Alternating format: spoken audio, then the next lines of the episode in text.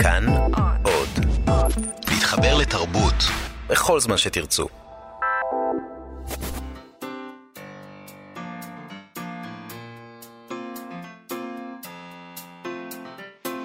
מה שכרוך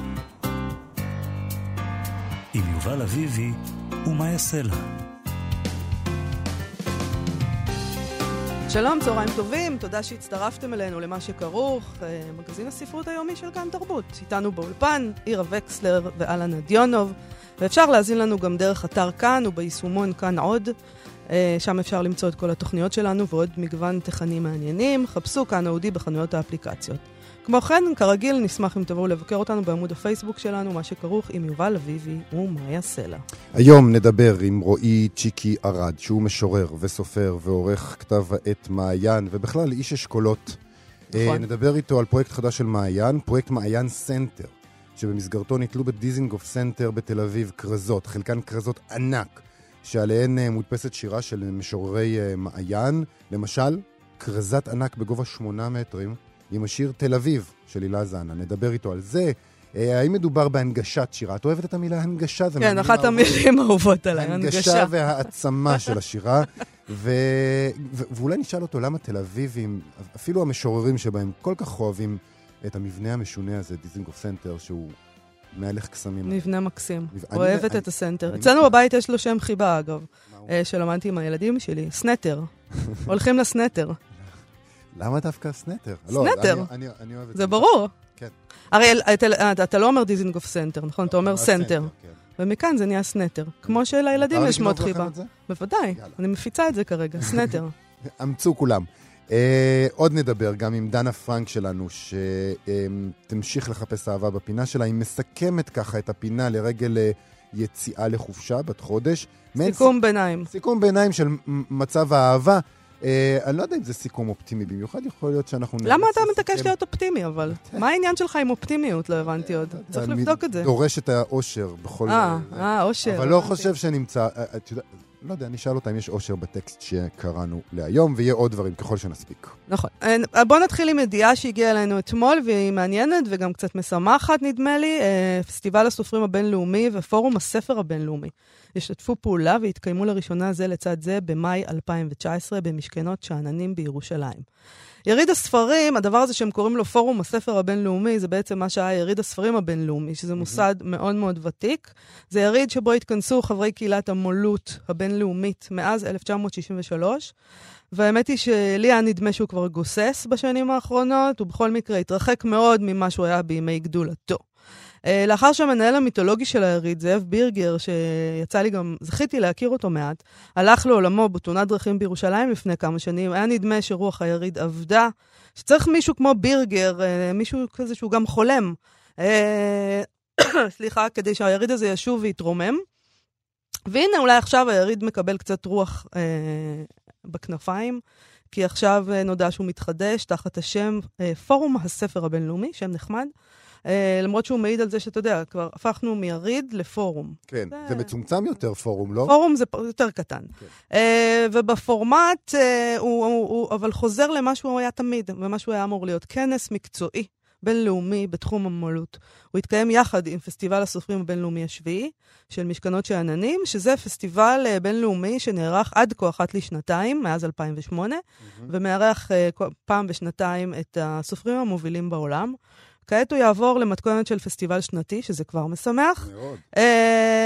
כי זה בעצם הפסטיבל היחיד שיש פה. בתחום הזה, כמובן. זה נכון. אנחנו רוצים פסטיבל, יותר פסטיבלים אם אפשר. אני לא יודעת אם יותר, אבל פעם בשנה זה...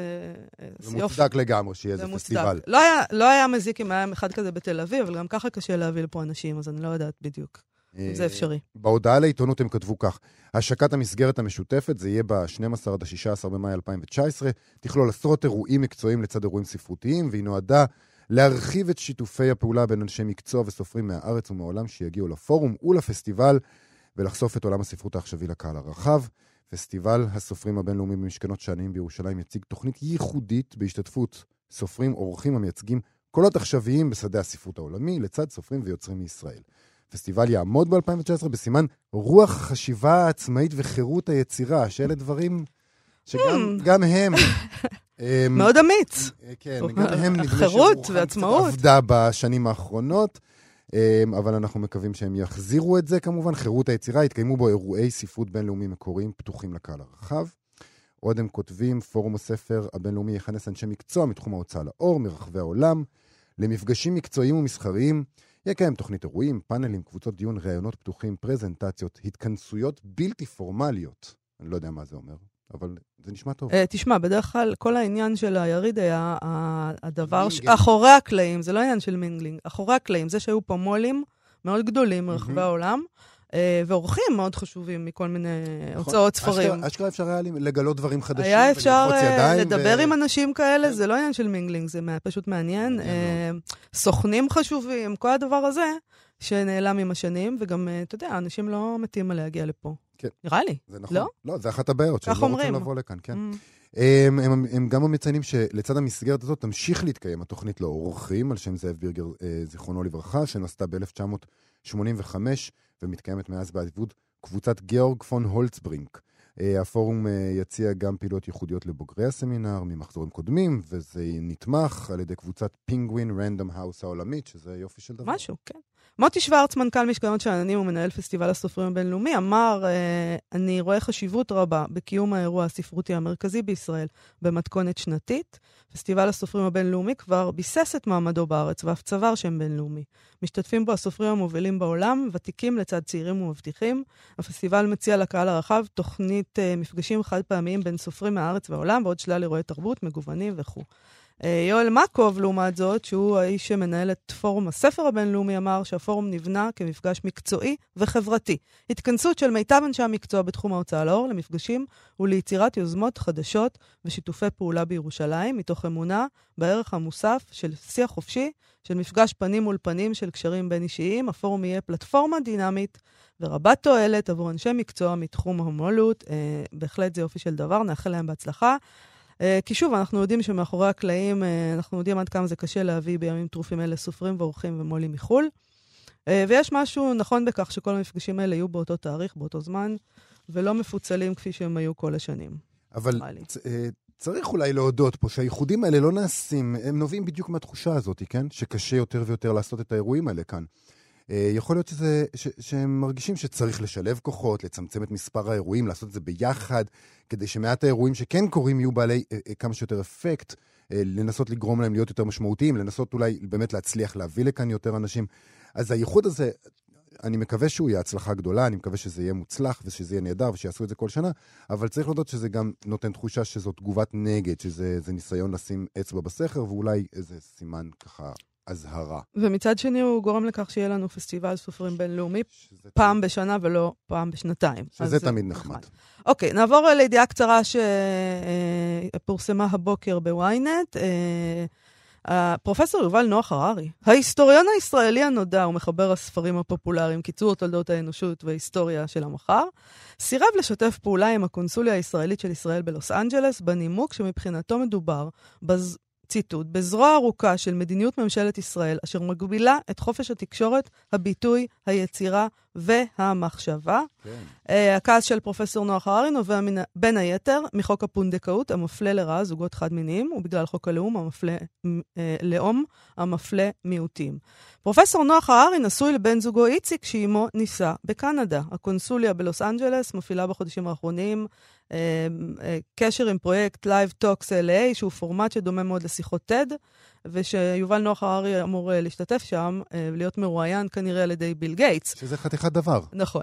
אז הקונסוליה רצתה לעשות איזה קבלת פנים ליובל נוח הררי, הם פנו למנהלו האישי, שהוא בן זוגו גם, עד כמה שדעת, איציק, והוא השיב בשמו כך, למרות שפרופסור הררי גאה בישראליותו, איננו מעוניינים לשתף פעולה עם הקונסוליה, שמהווה מבחינתם זרוע ארוכה של מדיניות ממשלת ישראל, אשר מגבילה את חופש התקשורת, הביטוי, היצירה והמחשבה.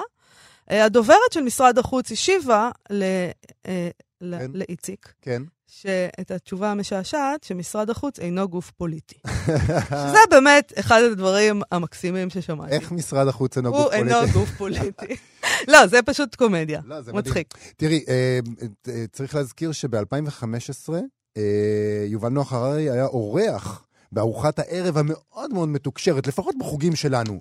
בכל החוגים. בכל החוגים זה היה בעיתון, בני ציפר הרים, בני ציפר ארגן, זה היה אצל בני ציפר. ארוחת ערב מביינים נתניהו ורעייתו שרה, ויובל נוח הררי ובן זוגו היו שם אורחים. נכון. ובכלל, כפי שאת כבר אמרת, לי הבוקר, שביבי בכלל הוא בקטע של יובל נוח הררי. נכון.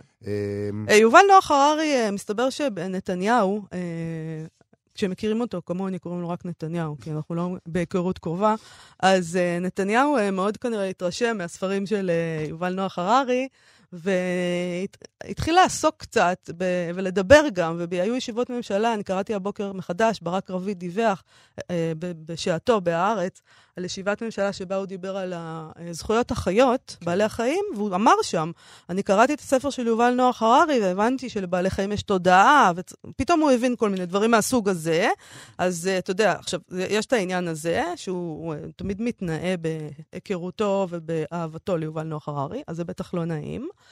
בדבר שני, היה תערוכה. הדבר הכי חשוב זה שיובל נוח הררי הוא כוכב בינלאומי. נכון. הדברים מהסוג הזה, זה מה שנקרא נזק רציני מאוד, כן. הדבר הזה. נזק מאוד רציני. הוא הסופר אולי הישראלי המוכר ביותר. המוכר ביותר, הנמכר ביותר. זה אפילו לא עניין של, לדעתי הוא כבר יצא ממש מהנישה הזאת של ישראלי. זאת אומרת, הוא ישראלי, הוא חי פה כנראה. הוא כוכב בינלאומי. הוא כוכב אמיתי, כמו שלדעתי לא היה לנו בכלל, ברמת גל גדות. וזאת גם הסיבה, דרך אגב, שאולי הקונסוליה רוצה ככה לעשות את הקבלת פנים הזאת ולהתהדר, כמובן. ביל גייטס יושב איתו, אז למה שהם לא ירצו? והוא כנראה... השאלה היא, אבל תשמעי, אולי כפי שבנימין נתניהו למד על טבעונות וזכויות לבעלי חיים, אולי פתאום הוא יגיד לעצמו מה שמחאת גילוי הדעת של 180 הסופרים והאורחים שדיברנו עליה אתמול לא עשתה, אולי הוא יגיד לעצמו, רגע, אם יובל נוח הררי אומר את זה, אולי בכל זאת צריך להקשיב ולשנות עמדות. אני חושבת שנתניהו, והוא גם אמר את זה, לא ממש אכפת לו, כאילו, מהעניין הזה של פונדקאות, הוא לא מתנגד לדבר הזה. יש לו קואליציה, שהוא צריך לשמר אותה, אנחנו לא בתוכנית הנכונה על דבר הזה, והחרדים יותר חשובים לו כרגע. מיובל נוח הררי. מיובל נוח הררי. אני מעריכה מאוד את האקט הזה של יובל נוח הררי, כי יובל נוח הררי הוא נורא בקונצנזוס, ולצאת, לפסוע החוצה ממנו, זה לא קל, ווואלה, יפה מאוד. כן. טוב, נעבור הלאה. פרויקט חדש של כתב העת מעיין התגלה בימים האחרונים למבקרים בדיזנגוף סנטר בתל אביב, שירה שתלויה ברחבי המבנה, חלקה על קרזות ענקיות, וזה מוביל אותך לחשוב על שירה במרחב הציבורי, על הנגשת שירה, וגם על אהבת התל אביבים למבנה הזה, דיזנגוף סנטר. איתנו המשורר, הסופר ועורך כתב העת מעיין, אולי גם היזם? היזם, הוא יזם רב פעלים. כן? בטח. יזם. שלום ליזם רועי צ'יקי ארד. עונה היזם, אני מרגיש כזה כמו קבוצת רכישה. שלום בערך, תקשיב, השתלטת על הסנטר, אז כנראה שזה אומר משהו על הכוח הנדלני שלך. אני ופלטו שרון, כן. בדיוק. אז מה, איך שכנעת את פלטו שרון לתת לך את הסנטר? האמת שדברתי יותר עם הפילצים, ואיכשהו זה... ראיתי, הסתובבת בסנטר ונדהמתי לראות שם כל מיני שלטים אקטיביסטיים כאלה שקשורים לאקולוגיה, לנזק שכל מיני דברים עושים ואיך אפשר לשפר את כדור הארץ. אז אמרתי, יכולים להיות גם לצד הדברים האלה גם שירים, פתאום ראיתי בעיני רוחי. אז שלחתי איזה SMS שחשבתי שלא יצא מזה, כלום. כן. ומשום מה הם אכלו את הלוק. תביא להם את המיליונים.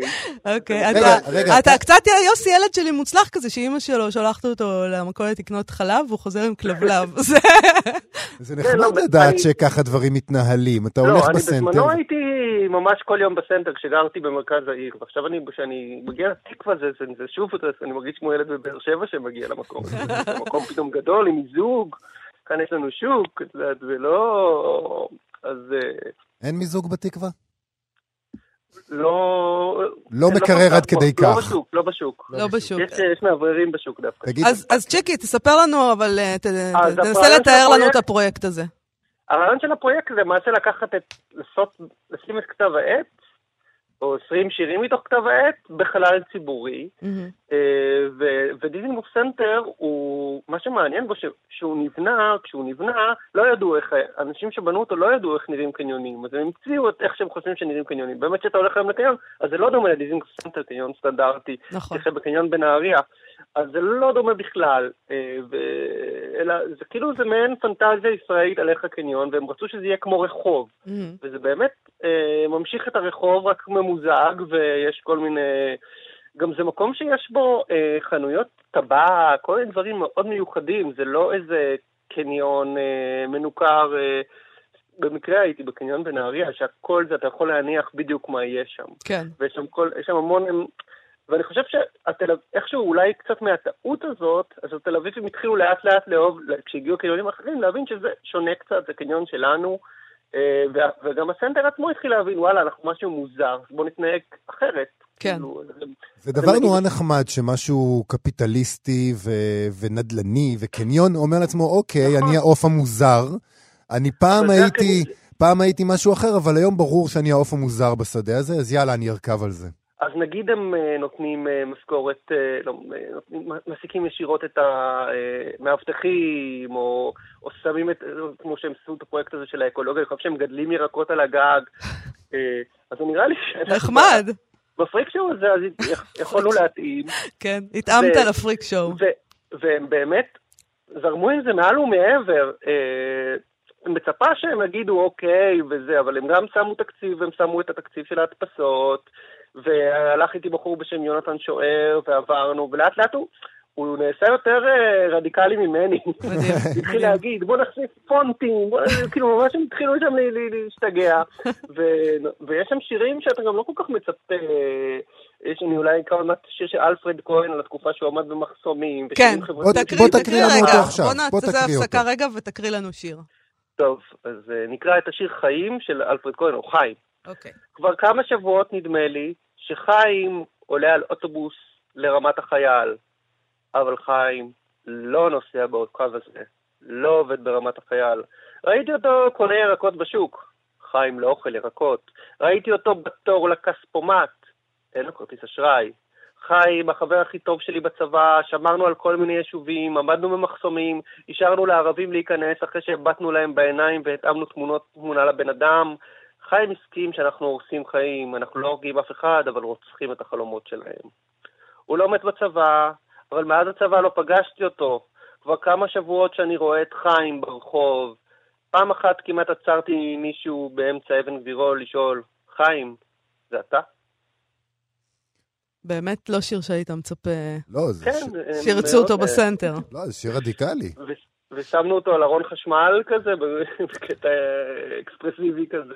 אז כאילו יש כל מיני פורמטים, יש כאילו קרזות ענק ודברים יותר קטנים. עכשיו אני חושב, אני לא בדקתי את זה, עכשיו לאחרונה ראיינתי את שיאן האומנות עוזי עוזיאל, אבל יש שם שיר של אילה זנה, 9.5 מטר, אני לא יודע אם עשו שיר בגובה כזה בישראל. יכול להיות שאתה שיאן, כן. אולי בספר שיאים של גינס צריך להכניס את אילה. לגינס בטוח לא. תגיד, אבל באופן עקרוני, זה לא פעם ראשונה שאתם מנסים לעשות פרויקטים כאלה של המילה ש... היה גם את המוניות שירות. נכון. מוניות שירות. נכון. אז זה קשור למילה סנועה עליי, צ'יקי, הנגשה? בוא ננגיש את השיר. אני לא אוהב גם את המילה הנגשה, אז בוא נגיד, אני פשוט אוהב להסיר, כמו המילה בשיר של אלפרד כהן, לשים את זה בתוך החיים של האנשים, ששירה במשך שנים כן הייתה בתוך החיים של חיינו, ולאט לאט היא עברה למשהו כזה נידח, מצד אחד מאוד מאוד מכובד, מצד שני קצת נידח. כן. אז עכשיו היא חוזרת להיות באזורים פחות מכובדים ופחות נידחים. יש לזה אולי מחיר, אבל... מה המחיר של זה? לא, יש אנשים שיגידו שמה אנחנו שמים בקניון שירים. כאילו שזה השירה היא נסיכה שמקומה בארמונות ולא בקניונים? כן, כאילו מעין מזוזה כזאת בפינת הבית או משהו כזה. אני תמיד תוהה בקשר לדברים האלה, האם אנשים שמים לב? זאת אומרת, אנחנו נורא אוהבים את זה, זה נורא מגניב אותנו, אבל האם מישהו שמסתובב בקניון עוצר מול השיר הזה ואומר, וואי? אני כדי בטוח שכן. אולי הם עוצרים ואומרים, וואו, פרסומת למה זה? מה זה? כן, אפשר להגדיר שירה כטקסט מוזר, אז מהבחינה הזאת זה כאילו זה יכול להיות שזה יגיע אנשים שלא, אנשים שכל מיני פנקיסטים שמגיעים לסנטר שבכלל לא יודעים שקיים דבר כזה, שירה שזה לא ביאליק. כן. אז זאת המטרה, להגיע לאדם אחד כזה שפתאום זה פעם ראשונה שירה. תגיד, בחרתם ב... יש לו מילה הנגשה. בחרתם בשירים ספציפיים שעוסקים באמת אולי בקפיטליזם, במהות הקניון? או לא. לא. במקרה יש שם שירים חברתיים ושירים לא חברתיים, אבל הרעיון המקורי בכלל, אתה יודע, משהו שיווקי כזה, דתו באב. אז יש שירי אהבה מסוימים, שירי אהבה טרנסקסואליים וכאלה, אבל יש שם, בגלל שזה יחסית מבחר ממעיין, ומעיין יש בו עיסוק נרחב גם אני כמשורר כתבתי אותה על עזריאלי בבאר שבע, כנראה הנגב, שעיצב את ילדותי, אז יש הרבה טקסטים בנושאים חברתיים. לפני סיום אולי תקריא לנו עוד שיר שמופיע בדבר הזה? טוב, נקרא אולי שיר של יהודית שחר. כן. להמשיך את הדבר הזה, אני מקובץ.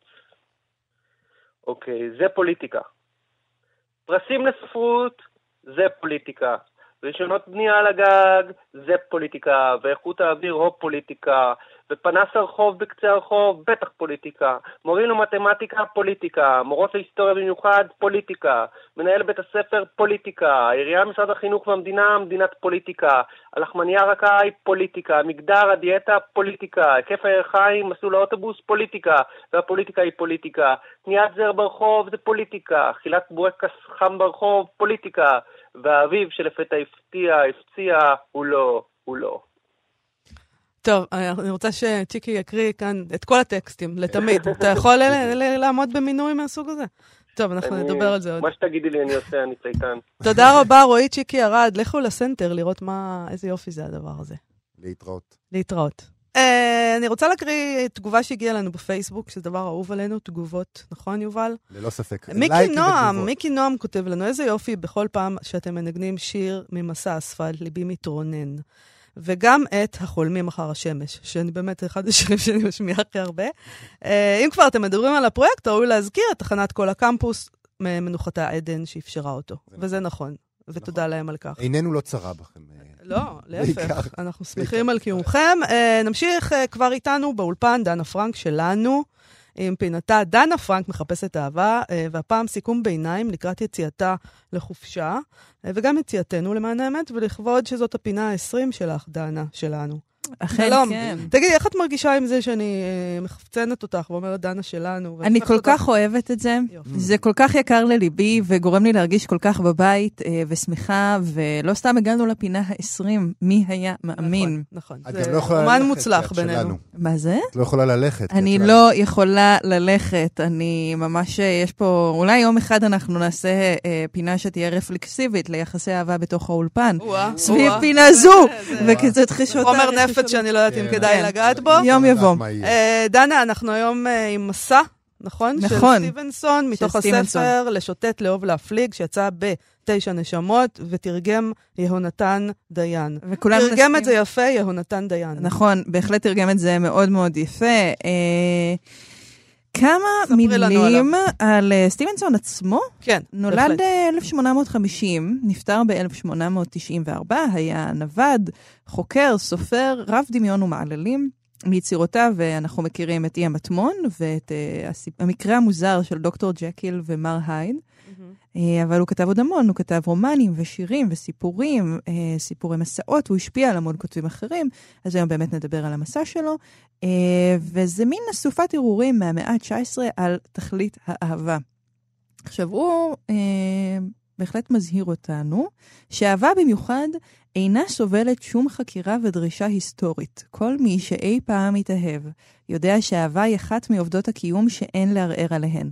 אבל אם נתחיל לשאול למשל, מה היא הייתה בתקופות אחרות ובמקומות אחרים, ביוון למשל, הרי יצוצו ספקות משונים, וכל הקשור בה יעשה כה מעורפל והפכפך, עד שחלום ייראה הגיוני לעומתה.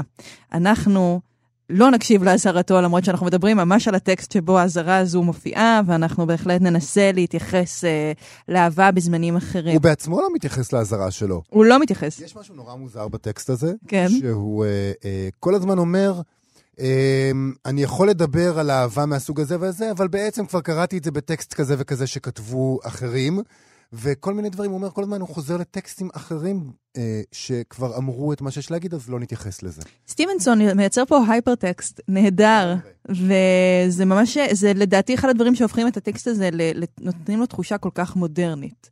אבל אני רוצה לחזור ברשותכם לשאלה טיפשית שהייתה לי השבוע. יש לבן זוג שלי מנהג פסול, שהוא שואל אותי על מה אני חושבת, ותמיד הוא מקבל תשובות באמת שנראה לי שהוא בקרוב יפסיק לשאול. ביום שישי הוא שאל אותי על מה אני חושבת, ואמרתי לו, מעסיקה אותי השאלה, האם למוצרט היו חדשקונים.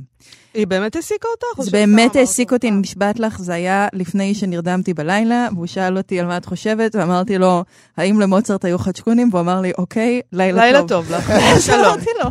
אבל באמת, זה נורא נורא מעניין, אולי זאת המצאה של המאה ה-20, עם הזיהום והמזון המעובד וההורמונים, ואם לא, ואם אנחנו חושבים על זה שלמוצרט היה חדשקונים כשהוא הופיע בגיל 14 מול האפיפיור, אין לנו אלא לשאול את עצמנו האם לרומאו ויוליה היו חדשקונים, כי היא הייתה בת קצת פחות מ-14, והוא היה בערך בן 16. אולי היא עוד לא הגיעה לשלב שיש לה חדשקונים. ייתכן, אבל שניהם היו בשלב הכי מכוער של החיים שלהם. למה זה כל כך מפתיע אותך, שהאנשים האלה, נגיד מוצרט, הגאון הזה, היה גם אולי מכוער? כלומר, אני חושב שההישג שלו... מה חשבת אחרת? שאולי הוא לא היה מכוער? ההישג שלו אפילו עוד יותר גדול אולי. אם הוא היה מכוער, אם הוא היה בתקופה המכוערת של חייו.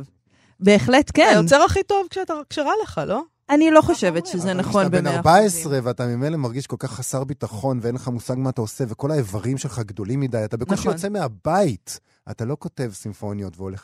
אני חייבת להגיד שווירג'יניה וולף, יקירתנו, בדיוק קראתי משהו אחר שהיא כתבה, והיא אומרת שם שלדעתה המצב האידיאלי לכתיבה הוא כמה שיותר קרוב לקומה, וזו אישה שסבלה מדיכאון חמור, זאת אומרת, היא לא העריכה את זה כדשן ליצירה. אבל בואו... איך כל זה קשור? נחזור לסטיבנסון, מה שרציתי לומר...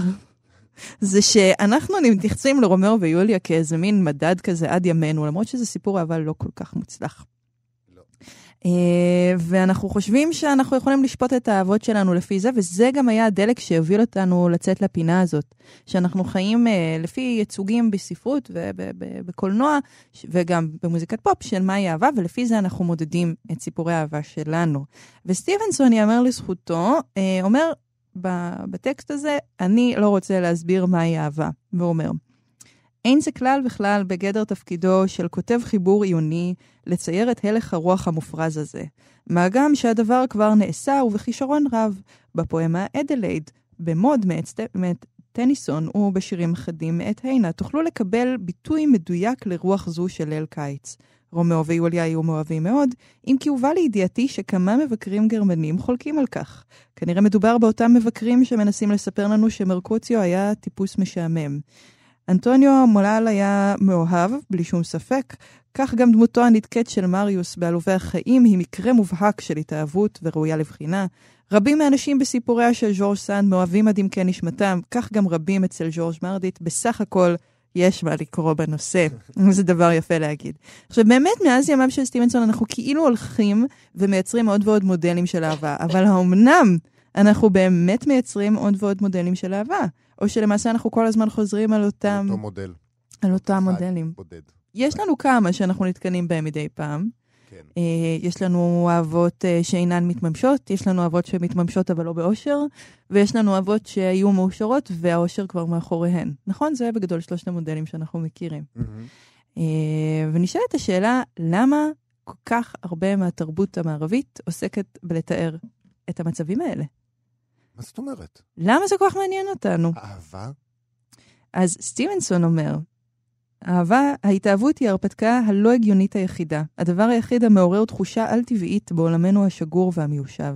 השפעתה עולה לאין שיעור על גורמיה. שני אנשים, קרוב לוודאי שאיש מהם אינו מלבב מאוד או יפה מאוד, נפגשים, משוחחים מעט ומביטים זה בעיני זה. הדבר כבר התרחש עשרות פעמים בימי חייהם ללא כל תוצאה מרשימה. אך הפעם הכל שונה. בין רגע הם נקלעים למצב שבו נעשה הזולת לתמציתה, ללב ליבה של הבריאה כולה, ומחריב בחיוך את כל התיאוריות שעמלנו לבנות. מצב שבו נכרחים רעיונותינו בחוזקה רבה כל כך סביב מחשבת על אחת, עד שכל תשומת לב קלה היא מחווה רבה של מסירות, ואהבת חיים גרידה מתורגמת למשאלה להוסיף, להישאר בעולמה של הבריאה היקרה והרצויה כל כך. כל העת יביטו בהם מכריהם בהשתאות וישאלו זה את זה בהדגשה כמעט נלהבת, מה מוצא משמו באישה הזאת? או מה מוצא את האישה, מרי באיש הזה? ברור לי רבותיי שאיני יכול לענות על כך. שמי, אני חייב להגיד, אני קצת לא ברור לי משהו בקשר לטקסט הזה, כי למשל כאן ברור לחלוטין שהוא מערבב מין מבט מאוד מאוד ציני, עם תובנות שהן אמיתיות. נכון, יש איזה משהו נורא חד פעמי בהתאהבות, והוא נורא לא מוסבר, וזה מה שהופך אותו לקסום כל כך, כי אתה נפגש עם 300 נשים נגיד, ואף אחת מהן לא עושה לך את זה, ואז פתאום אתה נפגש עם מישהי שהיא סתם עוד אחת, אבל זה קורה. אני לא רואה ציניות בכלל בשום בטקסט הזה, אני לא רואה בשום ציניות. אני חושבת שהיו שם הרבה מאוד קטעים ציניים, שכאילו הוא אומר לנו... הוא מצחיק. לא מצחיק, מצחיק זה לא ציני. אתה ציני, הוא לא ציני. יכול הוא להיות. דווקא, זה טקסט מבחינתי, כשאני קראתי אותו חשבתי הוא רומנטיקן, כמעט בשקל. אני חייבת לומר. כן? כלומר, כן, הסתכלתי על זה. אני חושבת אבל שלנושא שלנו, הוא מדבר על התאהבות. נכון. התאהבות ואהבה זה לא אותו דבר. נכון. הוא מדבר על המחלה נכון הזאת בקולף, כן. שנקראת התאהבות. שבה אתה קצת חולה, זה לוקח כמה חודשים בדרך כלל, ואז זה עובר. ואז או שזה נשאר, ואז יש אהבה, או שזה נעלם, ואתה ממשיך הלאה להתאהבות הבאה. שני דברים שהם לא הזהים. אבל בהמשך, נגיד, המסע, הוא מדבר למשל על הרגש הזה של הקנאה. נכון. שקורה בהמשך הדרך, כשאתה כבר נמצא הרבה שנים עם אותו בן זוג או בת זוג, ואז פתאום אתה מגלה איזה צרור מכתבים כזה, שמלמד אותך על משהו שקרה בעבר. וזה רגע מאוד יפה שהוא מתאר, שבו זה לא בדיוק, אתה לא יכול, אי אפשר באמת לכעוס על בן הזוג שלך, שהיו לו חיים לפני שהוא נהיה איתך, אבל זה מעורר כל מיני רגשות שקשורים מאוד לעניין הזה של התאהבות ואהבה, יש לו כמה תובנות מאוד מעניינות, אבל אני עדיין אומר שכל הזמן הרגשתי, יש לו הסתכלות כזאת, שאתה לא ברור לך אם הוא אומר את מה שהוא חושב באמת, או שהוא מנסה לצחוק עלינו קצת. אני חושבת שאחד הפערים המעניינים כאן, זה שהוא אומר זאת ההרפתקה, התאהבות, המחלת נפש הזאת, היא ההרפתקה הגדולה מכולן. אנחנו מדברים כאן על אדם שחי את ימיו בכל מיני איים נידחים והאוקיינוס השקט, הרפתקן דגול שהתיידד עם בני שבט הסמואה ונקבר בקרבם, וזאת ההרפתקה הגדולה ביותר שהוא מונה, כאילו אני, אתם יודעים, די חיה את חיי באותם 14 קילומטרים, אני יכולה לקבל את זה רק שזה בא מבן אדם בקליבר הזה, שהגיע רחוק יותר מכל אדם לבן בזמנו. זה לא כזה מפתיע, כי אתה יודע, אתה מספר המקראי כבר סיפר לנו שלא טוב להיות האדם לבדו. נכון. ובשביל זה אנחנו נבראה אישה בשביל הדבר הזה, שהגבר לא יהיה לבד. ממש בהתחלה. הוא יכול לצאת לכל מסע שמתחשק לו בספינות, זה לא יעזור. ההרפתקה הגדולה מכולם זה להיות ביחד. כאילו זאת השאיפה שלנו כל הזמן, למצוא מישהו ולהיות איתו. פשוט. אגב, הוא אמר עזר כנגדו, הוא לא אמר המחלת נפש הזאת. זה מאוד נכון. המחלת נפש הזאת רק גורמת לזה שתדבק לאיזה בן אדם, כי מה ההיגיון בלחיות עם מישהו בכלל? זה גם מה שהוא אומר שם. אגב, את שמת לב שהוא מאוד פמיניסט? כי הוא אומר, מה נשים מוצאות בגברים אני לא מצליח להבין. כן, אבל הוא אומר את זה כגבר סטרייט, שכזה לא יכול לראות שום דבר יפה בגברים. זה המקומות שבהם הוא מיושן. לא מיושן, ציניקן. לא, הוא לא ציניקן. הוא לא ציניקן. זה מין פמיניזם כזה של נשים לא צריכות להיות לוחמות, כי אתן כל כך יפות. בדיוק, ועדינות. זה הפמיניזם הזה. זה מדהים, זה כזה מלכלך אתכן. אבל באמת זה מאוד מאוד מרשים לראות איך מאז המאה ה-19 ועד לימינו עלו, וגם דיברנו על רומאו ויוליה, שזה ימי הביניים, זה המאה ה-16. אנחנו רואים כאן את הדבר הזה, שהוא שיגעון היחיד המקובל חברתית. אנחנו לא יכולים להרשות לעצמנו לשבת על הספה כל היום ולראות סדרה שזה עתה התאהבנו בה. אי אפשר, אנשים יחשבו שאנחנו לא בסדר, ואנחנו גם לא יכולים לצאת ולצבוע את הרחוב בצבעים, אלא אם כן אנחנו מעצבים דגולים. אבל לקנות 200 ורדים ולפזר אותם על ה... לא יודע איפה, אז זה כן. לא, לא כדאי. לא כדאי, אז זה בהסכמה. בהסכמה. אנחנו במאה ה-21, בהסכמה. אבל אפשר? אבל בהחלט, ובגלל זה הפינה שלך. אכן, כן. צריכים לחפש אחרי חופשה. שלכם. שלנו, של כולנו, כשיהיה קצת יותר קריר אולי. קיץ שמח. תודה רבה לך. לחופשה מהאהבה. דנה פרנק. תודה לכם.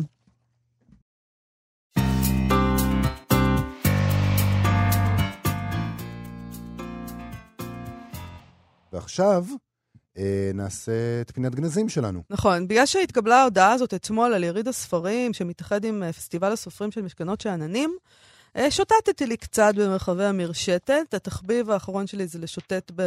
יש ארכיון עיתונות כזה. זה דבר אדיר. בספרה הלאומית, כאילו דרך שם, בדיוק. זה פשוט מדהים. דבר נפלא. אז אני מוצאת כל מיני תירוצים לשוטט בתוך הדבר הזה, ומצאתי סיפור משעשע על יריד הספרים הבינלאומי בלונדון דווקא, של שנת 1964, שבו היה אמור להיות גם דוכן ישראלי.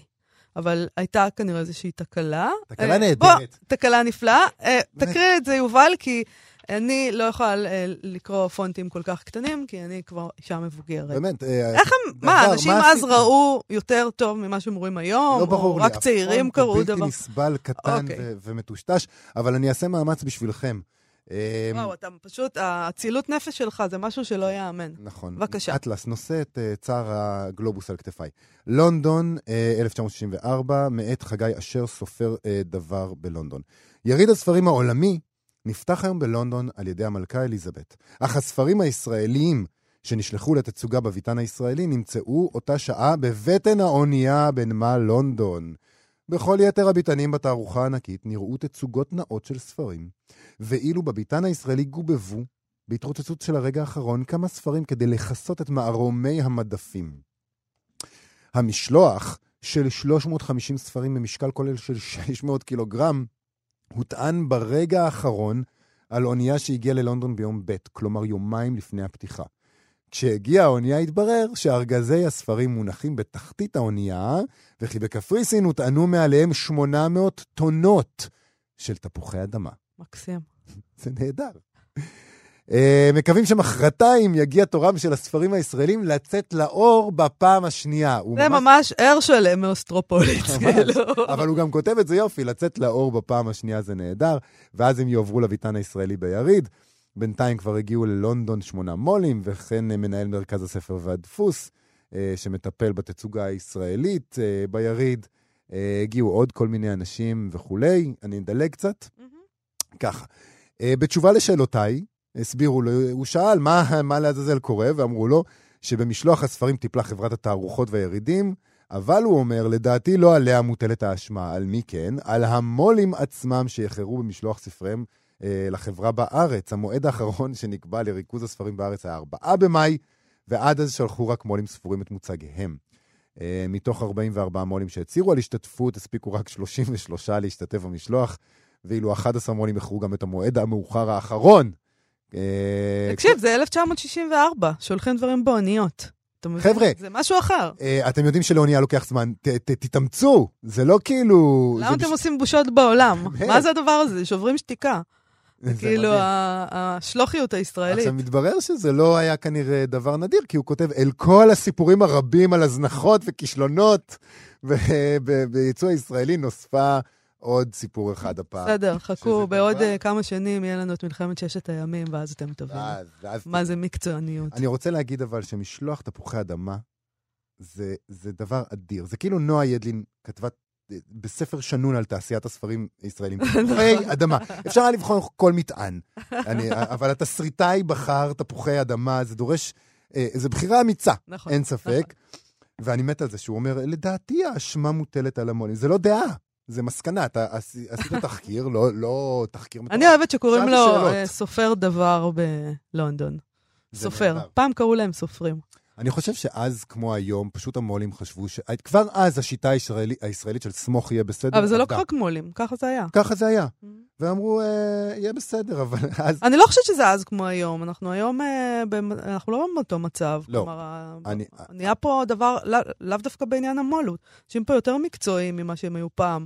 אבל אתה יודע, רק הקמנו אז מדינה, אז היה עוד הכל מאוד חדש. היו עוד כמה דברים... 64. 64, כן. 16 שנים כבר עברו. 16, זו מדינה מאוד מאוד חדשה. ויש לה כמה בעיות יותר רציניות מיריד הספרים בלונדון. אני חושבת שזה נחמד. אני חושב שזה מאוד נחמד, ואני חושב שזה סימן טוב לאנשי הספרות. תמיד תזכרו שתפוחי האדמה מנצחים. עניין בסיסי, שק תפוחי האדמה תמיד ינצח ספר. ואם אתם מתגנים אותם גם, אז בכלל, כי כל מה שמתוגן הרבה יותר טעים. אוקיי, זמננו צער. אל תתגנו ספרים, תתגנו תפוחי האדמה. בהמלצה הזו אנחנו צריכים לסיים. כן. נזכיר לכם להוריד את אפליקציית כאן עוד, שם תמצאו את כל התוכניות שלנו ועוד מגוון של תכנים מעניינים, חפשו כאן אודי בחנויות האפליקציות. נזכיר לכם גם להיכנס לעמוד הפייסבוק שלנו, מה שכרוך עם יובל אביבי ומה יעשה לה. אתם גם יכולים לשלוח לנו הודעות שם. תודה לאירה וקסלר ולאלן אדיונוב. אנחנו נהיה פה שוב מחר. תודה רבה. תודה.